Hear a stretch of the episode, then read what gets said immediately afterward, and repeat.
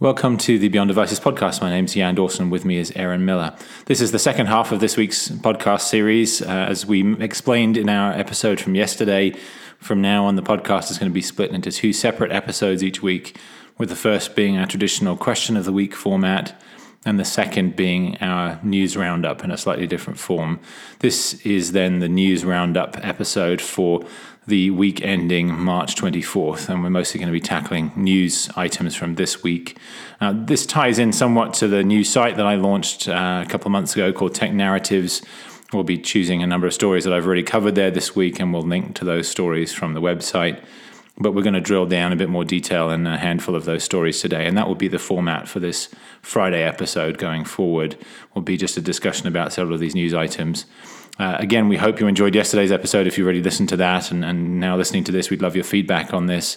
One of the things that we've done in the past at the end of each episode is what we call that weekly pick, where we've recommended something that we thought our listeners might enjoy as much as we have. This was sort of just an organic recommendation of it could be a TV show, could be a, a physical object of some kind, could be a, an app or something else. Uh, we've recommended a lot of stuff over the past uh, couple of years. We're probably not going to continue with that. And so, unless we hear from you that you would miss it if it went away and you'd like it to come back, we'll probably eliminate that element. But um, let us know if you feel strongly about that.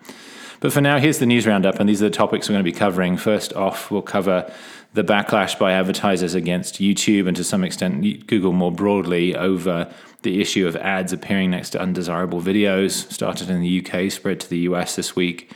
We'll secondly talk about Samsung's sort of pre announcement of its Bixby virtual assistant that will ship with the Galaxy S8 phone that will be announcing next week.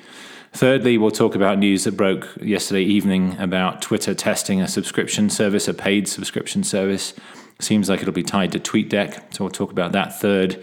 And then lastly, there was a slew of Apple news this week, mostly press releases from Apple early in the week about a new iPad, about a new app called Clips, and uh, some other bits and pieces. Um, but then also, slightly later in the week, the announcement that Apple's acquiring Workflow, which is a popular automation app for iOS.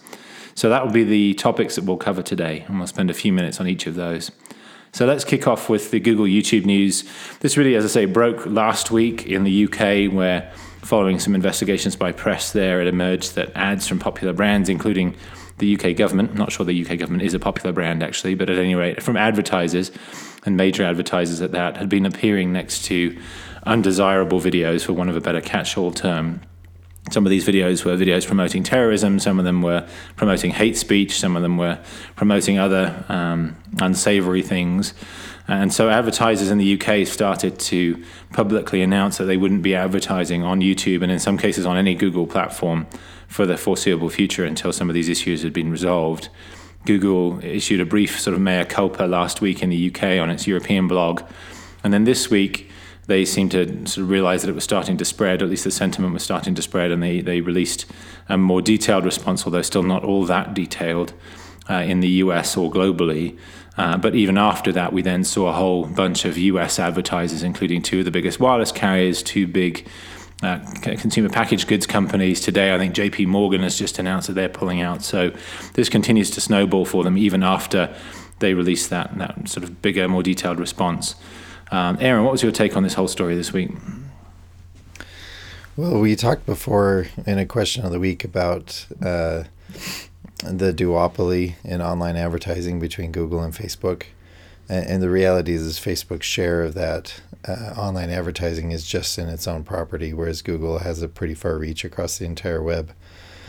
Uh, when you have th- that that what I'll just call monopoly power on Google's part, you know, one of the probably one of the few really powerful avenues that customers have is coordination, and that's kind of what's happening, although informally. Like what's happened is there's been enough there's there's been enough uh, distrust built up over time now that uh, these signals that are being sent out in the media by these various advertisers are getting picked up by other advertisers and gaining momentum. And this is, you know, if you're if you're if you're a customer of a monopolist, this is one of the one of the ways, one of the most powerful ways that you can have influence is to try to sort of band together in your buying strat in your buying behavior. And so, I, I think it's smart. And there's a lot of money in the brands that are represented Um, there's a lot of advertising money there, and so it it, it is going to be something that Google should be very concerned about.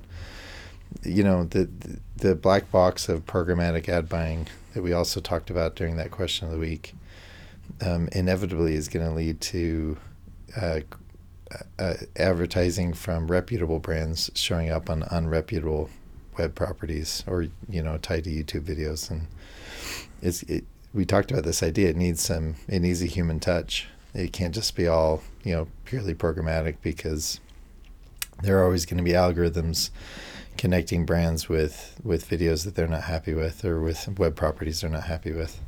Yeah absolutely. And the problem with those algorithms is that they largely match advertising with audiences. And it's quite possible for a really unpleasant website to have just the audience that you want in terms of sort of standard demographic measures. So it might be, you know, age and gender, for example, where there might be lots of young white males visiting, you know, a white supremacist website. But if your algorithm only tells you to target certain demographics and it wants young white males for a particular ad, then you might end up advertising on you know Breitbart or something much worse. So that's the problem with these algorithms is they're mostly audience based. They're not really about the content of the site itself, and that's the challenge here. Is that programmatic advertising in particular just uh, is basically blind to the content of the site or the content of a video that it's attached to, and mostly goes by demographics and other sort of profiling data. Um, you know, this really feels like it's brought to the head some of the issues that, as you say, we talked about a couple of weeks ago in our uh, question of the week about the state of online advertising. But this this really has sort of snowballed this week, and one of the reasons it's doing that, I think, is no advertiser wants to be the one that's okay with its ads appearing next to undesirable videos when everybody else isn't. So the more this carries on, the more brands are going to say, you know what, we can't be the ones that seem to be okay with this. We have to object in the same way as everybody else is. And the problem is, you know, Google's issued an initial response and it doesn't seem to have been enough. And I wrote an Attack TechPinions piece this week about um, the three scenarios that could play out here, and, and none of none of them's that great. The third one's certainly the most favorable for Google, but the first is that Google really tightens up policies around where ads can appear, or at least the ways in which big brands can decide whether ads appear, and that's bad for creators because it means the long tail of content ends up uh, going without monetization, which means it basically destroys the business model for those creators. On the other hand, you uh, allow ads to continue largely appearing where they are, perhaps improve the algorithms a little bit um, but then advertisers still aren't happy. And then the third scenario is kind of what Google must be hoping for, and, and certainly was aiming at with its response this week, which so far doesn't seem to have been successful, which is tightening things up just enough that you give advertisers a way to say, okay, we've made our complaints known, we know it's never going to be perfect, we'll go back to advertising. And you know, the, the reason for believing that might eventually work is that nobody wants to abandon Google or YouTube. You know, these are both unique properties. Google is unique in its ability through search to target ads with timeliness and relevance which is a unique combination that advertisers are looking for. There's really nowhere else that you can get that at the same scale. And then YouTube is a unique property in that it's video advertising, but the audience is very young and it's an audience that's largely abandoned traditional linear TV. And so, again, it's a unique property in that sense. So, these big advertisers spend billions and billions a year on advertising, including lots of online advertising don't really want to abandon Google or YouTube long term. So they want to extract some concessions. They want a bit more control. They probably want a bit more visibility and analytics around where their ads are appearing and so on. And they'll probably just use this as a way to get all of that and then slowly start to come back. And so that's certainly the scenario Google will be hoping for. The big question is just how long it takes to get to that point because the initial concessions, as I say, from this week don't seem to have been enough yet. It could be that as it fleshes that out, that that will improve. But for now, really tricky situation for Google. Um, there are other advertisers that will fill those gaps uh, that are left by those. It's not like there will be lots of videos that go without advertising. You know, the way that the ad slots get filled is programmatic or at least automated, and so they will all get filled. The prices may come down a little bit with less competition for them, but uh, this could have certainly a short-term impact. But the programmatic thing more broadly is a much bigger worry, I think, for Google in the longer term. Yeah, and being realistic, there are always going to be unscrupulous advertisers that frankly don't care. Yeah. I mean, people that are advertising products that are fleecing their customers and mm-hmm. they're happy to get it out there as much as possible. Right. The, the, the prices will come down, but there will always be advertising revenue there, especially for the, I mean, because not all of these you know unsavory websites like the white supremacists or, or, you know other types of content like that. Not all of it is ideologically driven. Some of it is financially driven. Right. Like the you know the fake news websites. Mm-hmm. and i think the sad truth is, is they're always going to have people willing to pay for advertising on their sites it's just the the quality of the products being advertised will change pretty dramatically. Yeah, absolutely agreed. Uh, one other thing I'll point you guys to is um, I did the first of what I'm hoping will be a series of weekly videos um, for Tech Narratives. This one was about one particular narrative on uh, the site, which is called Advertising Sustainability. And so I talked through that narrative in some details, about 15 minutes long.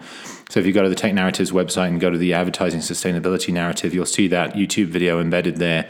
This is something I'm going to do each week. I'm going to focus on a, a narrative on the site and use these videos as a way to dive a little deeper and kind of highlight a particular narrative. So we'll, we'll point to that from the website as well, from the podcast website. Uh, second news roundup topic is Samsung's pre announcement of its Bixby. I'm going to call it an assistant because we really don't have a better word for it, but the way Samsung describes it is actually a bit different from an assistant. But this is the assistant that will ship with the Galaxy S8 phone that's due to be launched next week in New York. And they pre-announced it, which was kind of an interesting decision to make. You, you know, I had thought, given the acquisition of Viv uh, last year, which was this uh, third party virtual assistant that got a lot of attention from some impressive demos. Uh, Samsung acquired that, and so the expectation was this would be a big part of the phone, and you would assume it would be kind of the headline feature for the announcement of the new phone. And then they went ahead and pre-announced it this week, and a couple of reasons I think they might have done that. One is this doesn't actually incorporate any of the Viv technology. So Bixby is entirely internally developed by Samsung, and the Viv stuff is all still to come. The other thing is it's quite narrowly defined. So this isn't supposed to be a broad based virtual assistant system wide and so on. This is a very sort of app centric assistant function. And it's basically another layer of user interface. That's kind of the way Samsung talks about it. So it's basically a way to interact with all the apps you would normally interact with using touch with your voice instead. Um, and so it, it's not for checking the weather and all that kind of stuff. It's really for just when you're in an app, this is a new way to interact with the app. That means, of course, that every app has to build in support for it. And of course, for the Samsung apps, that'll be there from the get go. I'm guessing they'll have a couple of other apps they've worked with just to show how it works with third party applications. But it will obviously take some time for that to come for the vast majority. Aaron, what was your take on this news from Samsung? I think this approach to um, voice control as a as a voice as a I mean the voice is a new layer of user interaction has been growing a lot ever since Siri start you know came out. But I think this idea of voice being able to control every action of an app um, the truth is, people have been complaining for years that Siri doesn't integrate very well with apps, and even with the changes made last year, that's still, I think, a valid argument. There's a lot that Siri doesn't yet do that developers can take advantage of. I think it's going to be really interesting to see, as just a natural experiment, how well this Bixby, um, uh, yeah, like you said, an assistant does. It, it, you know, how useful is it to be able to give a voice command to every feature that's baked into an app? I don't think we really know. We can maybe stop to imagine it with some apps, but not others. But in the end, I think the best thing is to just put it out into the wild and see how people use it, see how developers use it, and so it'll be an interesting test of the of the concept that really people kind of have been asking for for a long time, um, and yet it's never shown up. At least not the way it sounds like Bixby is going to work. Yeah, it's an interesting one. I mean, I, th- I think the way that Bixby works is probably a, something of a double edged sword. I think, on the one hand, the narrower approach is a good solution to a problem that a lot of assistants have, which is overpromising and underdelivering and, and leaving users with the problem of figuring out what can this and can't it do. Uh, that's one of the big challenges always is not knowing what's going to work and what isn't, and you kind of have to try try things and see if they work or not. And as a result, you end up feeling stupid a lot of the time. You end up feeling frustrated, and you kind of give up on them. I think one thing that Bixby at least promises to do well is to say if you can do it with touch in an app, you can now do it with voice. So it tells you exactly what's possible and it tells you also the parameters within which it will work, which is certain apps support it, certain don't. We have to see kind of how that's visually flagged to the user. But it, it is at least a solution to that problem of, as I say, over promising and under delivering and leaving users with some confusion about what is and isn't possible. So I think that's a good thing. I think in some ways that, that narrowing of the focus is is quite clever and I think might might work out well. I think the other side of that sword though is that when it's not a system-wide assistant and system-wide assistants are available, so it's likely that Google Assistant will ship with the S8 next week when it's announced. When those are available, Bixby is going to look less functional, less capable uh, by comparison. And the other side is that obviously, until third-party apps integrated, it's entirely useless in those third-party apps. And Samsung has a decent amount of market share. Obviously, It may be that app makers decide to build in support for it, but of course, this isn't going to be an Android level feature, and developers typically develop for Android and for iOS and not for Samsung specifically. Samsung has had some previous features like its Edge on some of its phones uh, where apps have been able to support that, and some developers have supported it, but certainly not all have. And so there is this question about whether developers will support this in large enough numbers to make it worthwhile, because if they don't, it'll be like a feature like 3D Touch on the iPhone or something else like that, where it's great where it exists, but it's frustrating that it doesn't exist everywhere. And 3D Touch has actually come a long way. A lot of apps do integrate it now, but there was that question early on. And certainly when it first launched, it was frustrating to go from one app to another and have this very useful feature in some places and then not in other places. So I do worry that if third party developers don't embrace it, um, partly because users aren't using it because they're using, say, the Google Assistant instead, then that will kind of hamstring it and it won't be that successful. Yeah, there there is one interesting area where Bixby could make a huge difference for a narrow set of users, and that's for those that are vision impaired. And I think it's an interesting idea. They obviously still have the discoverability problem. You know, David Pogue last week had a really fascinating article where he interviewed uh, an iPhone user that uh, essentially was taking full advantage of the universal access features built into iOS. And it was really fascinating to learn how somebody that's vision impaired can use an iPhone, and um, and uh, you know something. And and the reality is, is Android is I think pretty far behind iOS when it comes to those features and and how common they are across apps and so forth. Because developers, you know, it really have to make an effort to take full advantage of them. Um, it'll be interesting to see if there's a, a, side benefit that plays out here that way that uh, it enriches Android in a place where it can improve. Yeah, it's interesting. I mean, again, it's not Android per se, right? It's in a level above it, and Android hasn't had the same sort of accessibility support that iOS has. But you know, I used to have a, a colleague when I worked for a previous firm who was highly visually impaired. So he had good, he had okay peripheral vision, but he was basically legally blind. And so he had this huge computer setup. Remember when he first joined the company that this huge computer setup with this massive sort of magnifying thing and various other things so that he could see what was on his screen. And then he had dictation and voice software and so on. Um, I've seen him again more recently. I don't work with him anymore, but I've seen him at a couple of events, and he now uses an iPhone for so much of that stuff. And it's amazing how he's able to use it. He's able to walk down the street and use his phone the whole time because it's all auditory. So he just has headphones plugged in, and then he's moving his thumb around the screen where the screen is off. And this is something that David Pogue talks about. He's incredibly efficient with his iPhone, even while walking down the street, because he doesn't need his eyes to see it. So yeah, the iPhone's been great at that. I think Bixby certainly has potential for accessibility use cases. And I think this this could be a good advance on the on the Android side, even if it's within a narrow slice of Android around accessibility. Right. Well, let's move on to the third news roundup topic, which is the uh, reporting last night that Twitter is working on a paid subscription service. It looks like this will be tied to TweetDeck in some ways. It looks like it might be $20 per month, so it's a fairly expensive subscription relative to some other ones that you might see out there for video or music and so on. It's, uh, it's a strange mix of premium features for businesses and so on. So lots of analytics and being able to track lots of different trends and that kind of thing. And then some other stuff that feels very much like it's aimed at newbie users. So helping you see the most important tweets from people you follow and things like that. So it feels like a strange mix when I saw the headlines about this last night, I thought this actually could be really cool. You know, if it gets rid of the ads, if it adds some nice premium features for power users, then that sounds really interesting. And then as soon as I saw it was tied to TweetDeck, I got a lot less excited because TweetDeck's always been something of a mess. Like for example, I'm a Mac user, and on Mac, uh, the app hasn't really been updated since about 2015. I think it currently has about three stars, which is probably fairly generous. Think it's probably because nobody's used it recently. Um, it's it's kind of been a mess. It crashes a lot. The only time I see a lot of people mentioning it on Twitter itself is when it's crashing. Um, and it's for a certain type of power user, and it is mostly for those people using Twitter sort of professionally in a sort of social media manager role or something like that, rather than for people who are using it as just power users, which I think is a slightly different thing. And so, if it's tied to that, I'm a lot less excited about it. It feels much more like some of the third party uh, paid Twitter services that brands use to manage their Twitter presence and so on. So it's an interesting idea. It's a long time coming. Obviously, it's interesting that it's taken 11 years for Twitter to get to this point.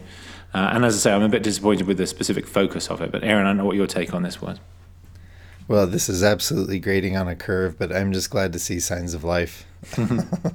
I mean, to see Twitter, you know, sort of a doing some validation. I, I think you know checking in with customers and testing out ideas in the market. I, I think is a useful strategy for most companies. You know, Apple doesn't do it, for example, because they're famously secretive. Google, on the other hand, does stuff like this all the time. I, I think it's nice to see Twitter kind of exploring a little bit, I think they recognize that they don't have a ton to lose. It's not like power users, if they don't ship the features that power users want, it's not like they're going to leave Twitter because they're still using it the way it exists in its current form. Um, you know, whether or not there's much of a market there for power users, I'm not sure. I can't imagine, an, a, you know, a company's financial welfare, um, it, a company like Twitter anyway, sort of changing its its fortunes by all of a sudden figuring out how to charge power users. Um, but I do think it could be a, you know, a worthwhile effort in terms of the, you know, the financial return that would come from serving power users in a way that they'd be willing to pay for. Um, it's not. It's this isn't the sort of thing that will rescue the company, obviously, because power users. I mean, if they would, if they want to grow, um, these features would have to turn regular users into power users, and I'm not sure that Twitter has a use case for that yet. Right. Yeah, that's a really good point. And I think there's a big question too about how many power users there are in the narrower way that Twitter seems to be defining it in the context of this new service. You know, That's I think right. there are lots of power users, as I would define it, on Twitter, and I've talked, I've written blog posts in the past about the relationship between power users and the rest of the base. And you know, the power user group is definitely smaller, but they basically produce almost all the content that the rest of the base consumes. And so you really want to feed that group. And you know, some people have even made an argument that Twitter should be paying those power users rather than charging them. Um, but you know, I think, as I say, power users of the kind that I am, I think, you know, people who are on Twitter all day long, who use it to to stay connected with the world and so on, who really rely on it day in day out, I think would be willing to pay for certain premium features and potentially for removing ads, as I say, and maybe willing to pay quite a bit for it. But I think the way that they're defining power users, which is more the sort of professional social media manager type role, that's a much smaller number. So you know, even if you were hundred thousand of those you know, working for major brands around the world. You know, twenty dollars a month, that's not a big revenue stream at all in the in the overall context of Twitter's revenue today. Um, you know, if they define it much more broadly and made it more appealing to that much broader base, even if it was ten dollars a month, you get several million people signing up, then obviously the revenue equation changes significantly. So. I think it's great that they're testing this finally. As you say, good to see a sign that they're interested in making some changes and so on. Uh, I think this particular idea needs some more work, and I hope it gets some more work before it actually gets released to the public. Well, and a cynic would say this is just them trying to figure out what to do with TweetDeck. Yeah. Um, like how they can sort of take advantage of TweetDeck as a as you know an app for accessing mm-hmm. their service, and somebody in the somebody in the building may have just said, "Hey, what if we just customize it for power users and we charge them for it?" Right. Uh, yeah. which it, which isn't the sort of innovation that's it's it's might it might get to the same outcome, but it's not driven by the same thinking, and right. that's the part that would be stress be distressing if if that's the way it happened. Yep. If it's just sort of like, what do we do with this TweetDeck thing? And then somebody said, hey, what if we do this with it? It's not thinking in a way like, hey, we have fundamental problems here we need to fix. Yeah. Instead, it's here we've got an app we need to figure out what we're going to do with it. Yeah. So. Yeah, absolutely. All right, well, let's move on to our last news roundup topic, which is a variety of Apple news that came out this week. And as I said at the beginning, several of these were made by press release earlier in the week after lots of rumors and speculation about new iPads. We really just got one new iPad and dropped the iPad Air branding in favor of just the original iPad branding. It's now the 9.7 inch iPad. Uh, it sits in between the Mini and the uh, Pros in some ways, and yet it's cheaper than the Mini at this point because the Mini starts at a higher storage tier. And so the iPad Mini 4 is no longer the cheapest iPad in the lineup. It's the new iPad that's the cheapest at 329. If you haven't listened to it yet, our question of the week this week talked about Apple pricing strategy, and we did talk about the iPad pricing specifically. So we won't dive into detail on that. That was, I think, to most people, probably the big news. I think the other interesting news was Apple announced a Clips app. And this is a sort of, I've seen it reported as being sort of a Snapchat or Instagram clone. It's really not. What it is, it, it, it takes a sort of filter element of those apps, but without all the social side of it, and then applies it to both photos and video and sort of rolls in some iMovie as well, because this is really about taking a set of photos and video, automatically adding some captions and other elements, and then bundling it up into a sort of uh, edited together video. So brings together these interesting elements, but there's no social component. So I think the expectation is you'll share this on your social network of choice after you're done putting it together. Looks interesting, very hard to really engage or um, evaluate it until it's actually released to the public. And I know some Apple bloggers have had early access to it, but I haven't, and neither of us have, and so we'll have to wait until it's actually released to really evaluate it in detail. There are a couple of other minor announcements. There's a, uh, a product red iPhone, uh, which looks amazing. Um, if you're comfortable with very bright colors on your devices, you probably love that, and um, you know that looks interesting, and obviously raising money for a good cause as well. Uh, and then there were some new watch bands and various other bits and pieces as well. Oh, and the iPhone SE uh, got a storage bump as well. So those were announcements made earlier in the week, and then uh, a couple of days later, there was an announcement that Apple was acquiring Workflow, which is a popular automation app for iOS. And I say popular, and we should we'll talk about that in a bit more detail. It's all relative here, but uh, at any rate, interesting buy there. So, Aaron, we heard a little bit from you about the iPad on the Question of the Week episode, but any other thoughts about these announcements? Um, I think uh, if I have to pick the one that I'm most excited about, I would say it's workflow. And this is somebody, this is coming from somebody who hasn't actually used workflow on iOS yet. But the reason I'm excited is because I, I think the inevitable outcome of this is heading toward um, uh, more automation, probably, you know, leveraged around Siri. Um, but just, it, you know, deep linking has been around for a while within apps. And I think this is going to create um, more useful resources to take advantage of deep linking. It's going to, I think, it's going to encourage app developers to be more serious about building deep linking into their apps. Um, I, I, and I'm hoping that this translates into uh, more robust iPad features, so that it, it, it comes closer to, um, you know, the power, if not, if not the exact management method or approach of, of a laptop with file management and all that, at the very least, coming closer to the power of it. Over at MacStories, uh, uh, Federico Viticci has been doing um, articles because he's an exclusive iPad user for everything. And he has this amazing series of articles on how to have the iPad be your only computer. And he is a he is a a diehard workflow user. And in fact, he's really only made this this this strategy of his to rely only on the iPad. He's only made it work, I think, because of workflow and a few other things he's found. So I'm excited about the idea of the iPad becoming a lot more powerful as a primary computing device as a result of uh, Apple buying workflow. Yeah, I think the other thing that's worth talking about in the context of workflow is that a couple of months ago, Sal Soghoian, who had owned automation at Apple, and this is mostly the Automator app within Mac OS, he left. Um, and, and he was, it sounds like he was basically let go by Apple after being there for many years and being the champion of these technologies there. And if you've never used Automator on the Mac, it's very powerful, and there are certain you know, power users, to reuse a term that we used earlier in a slightly even narrower context there are certain power users who live and die by it, and people like John Gruber swear by it, and so on. I've done one or two things through Automator over the years. I've never found it all that compelling, and big reason is it's it's really not all that fun to use. It uses a lot of words rather than images, and so you really need to basically find some instructions somewhere online to figure out how to even start to do something useful with it. For people who use it, it's enormously important, and so there was a lot of disappointment when Sal Soghoian left. Um, on the other hand, this workflow app is, you know, and I said it was a very popular automation app. Within the context of automation, it's very popular, and, and this is still a niche thing. You know, very few people, I suspect, use anything like workflow on any platform. But what workflow does very differently is it's highly visual. So it's mostly about little buttons and creating buttons that allow you to do certain things. And the way that you build flows within workflow is very clever, sort of adding in different elements. And it's very, as I say, very visual. It uses a lot of icons and so on. That's very intuitive. So compared to Automator on the Mac, it's a much more user friendly, mainstream style uh, approach to automation. That's not to say it's actually mainstream. As I say, it's still a pretty niche proposition.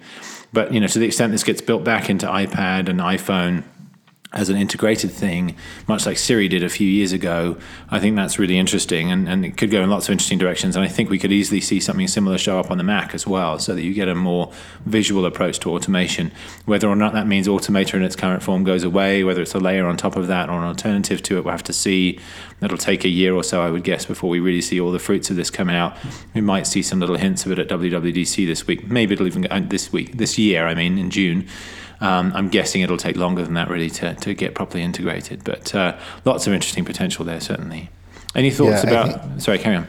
Well, I just one other quick thing about workflow. I think what would be really cool is if it became a way for apps to work together that developers offer to other app developers. Mm. So the idea being that you could that a developer could build in workflows that other developers could hook into. Right. So apps could be more interoperable without the user having to to do anything in setting up or automating anything. Mm-hmm. Yeah. So, Yeah, no, interesting way to deepen that too. Um, any thoughts about the Clips app? I mean, I, I kind of mentioned up front that I think it's being misrepresented by some of the reporting. yeah. I think my main take was yes, this this is interesting. It kind of fits well with Apple's sort of creativity focus and all the rest of it, and iMovie and Final Cut and everything else that's done in video editing in the past. It just it doesn't feel like it's going to capture the attention of the sort of Snapchat generation. It feels like it's going to be more the rest of us that don't spend a lot of time in those apps and maybe post to what I described as the sort of slower social networks, so Facebook as opposed to say Snapchat and Instagram and so on.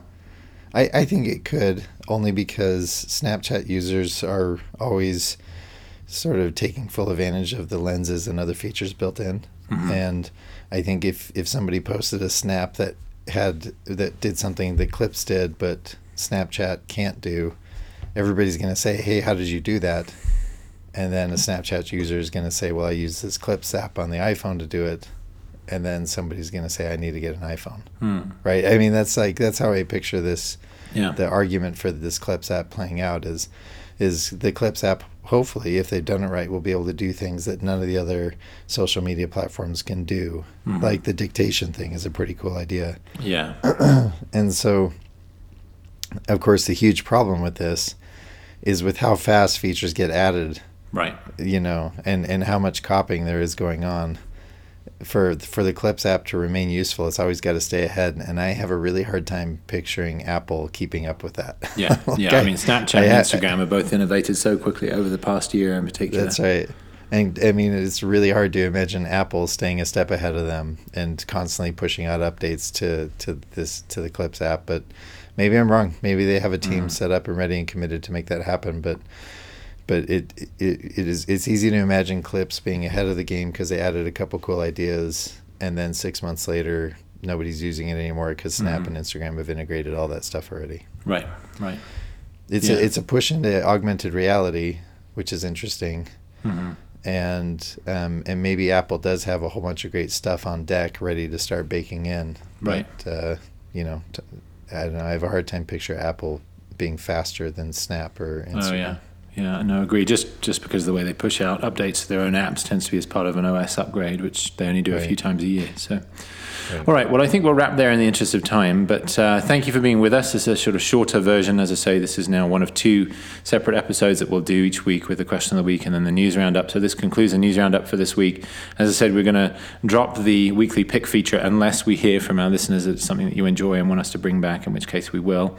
Um, but we'll include links on the podcast website to uh, tech narrative stories on each of the news stories that we've talked about today, as well as a couple of other things that we've mentioned. Uh, specifically, I think a Techpinions piece that I mentioned on uh, the Google YouTube thing, and also the piece that Aaron mentioned about David Pogue's uh, thing on accessibility in the iPhone. So we'll link to those and various other things. As always, we welcome your feedback. We're just in the first week of this new format, so still trying things out. We'll probably play around with length and so on a little bit with this episode in particular. So give us your feedback. We'd love to hear from you. And as always, if you are enjoying it, please leave us a review or, or a, a rating, or both on iTunes or in the other podcast apps that you happen to use. So thanks again for being with us, and we look forward to being with you again next week. Bye bye.